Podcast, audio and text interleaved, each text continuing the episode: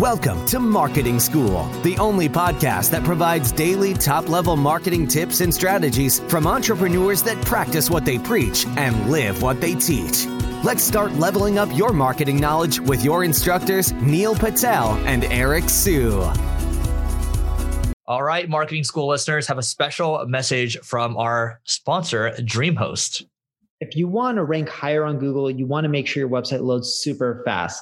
Check out DreamHost. Not only is their solution super affordable, it'll make your website load faster, and they have amazing tools and support for your business to ensure that you grow and succeed. Welcome to another episode of Marketing School. I'm Eric Su. And I'm Neil Patel. And today we're going to talk about 7 ways to keep your marketing knowledge fresh. So I'll start with number one. Number one, believe it or not, I was reading this tweet the other day about how Twitter is probably the most important media company. I tend to agree with that. I think the most value I've gotten from a social network, including getting a job, by the way, is Twitter. As long as you know how to filter your information, I followed the best copywriters, the best marketers, the best VCs, the best SEOs, and they just share stuff. And what I do is I continually will save it to Pocket. Pocket is my read it later tool. And from there, I can just read on my mobile device or on my computer later. I save it for the evening. But you just got to make sure that whoever you're getting your information diet from is actually continuing to deliver on what they promised to. Number two, check out YouTube. A lot of marketers upload videos each and every single day and week talking about new marketing tactics that they're trying out, testing out, and you'll even find a lot of the webinars that they're doing are on YouTube. So that way you can fast forward and listen to them at whatever speed you want and get the latest and greatest. And you can quickly tell by the rating level, by the thumbs ups, thumbs down, how many people like it versus dislike it in the comments. So it'll quickly tell you if you should pay attention to it or you should avoid it. All right. Number three, I actually subscribe to a lot of paid newsletters. Do you, Neil? Some, but not a ton. I'll just share a couple and then maybe Neil, you can chime in as well.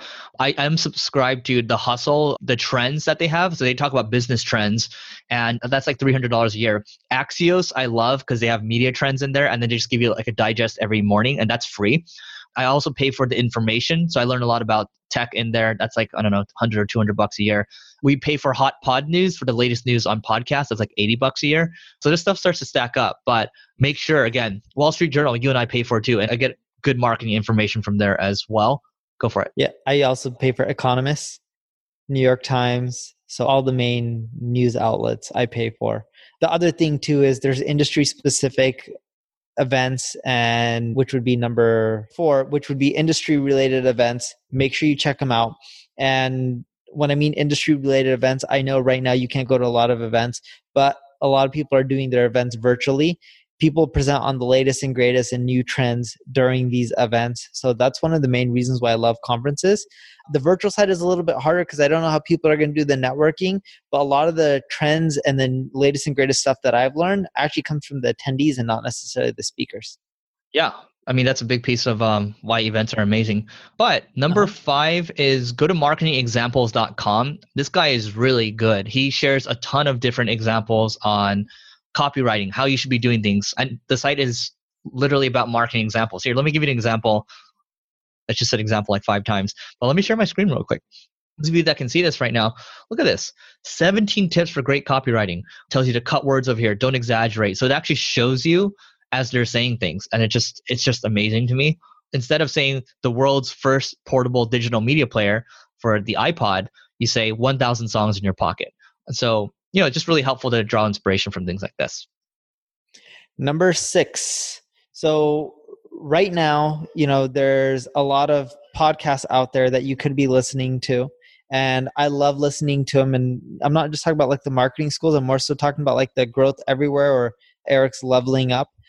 The reason being is you'll find your competition on a lot of these podcasts and they're talking about the marketing trends and the tactics that they're doing and they're using that are working right now that's causing them to grow. Listen to those interviews, listen to those case studies, because some of them are in text-based like case studies, some of them are in podcast interviews. Look at them, constantly create alerts for them so that way when they pop up, you can read them and you can see what's working for other players in your space.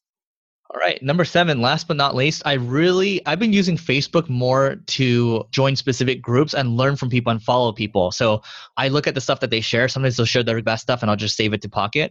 But I'll give you an example. I follow a guy, his name is Chris Von Wilpert. We used to work at Sumo Group, and he's a great content marketer, and he shares great stuff. I follow Joel Erway, who spoke at our last Growth Accelerator, but he's really good at webinars. So I joined his Facebook group, and he talks about webinars. So there's good... I get good stuff from Twitter. I don't try to hang out on Facebook that much because people start to engage on crazy stuff, and it just becomes like, a little negative sometimes. But you can find some good stuff from there. So anyway, that is it for today. Go to marketingexamples.io/live, that's LIVE, to learn about our Growth Accelerator event, which is now virtual for the time being. Fill an application. If it looks good, Neil and I will reach out to you, and we'll see you tomorrow.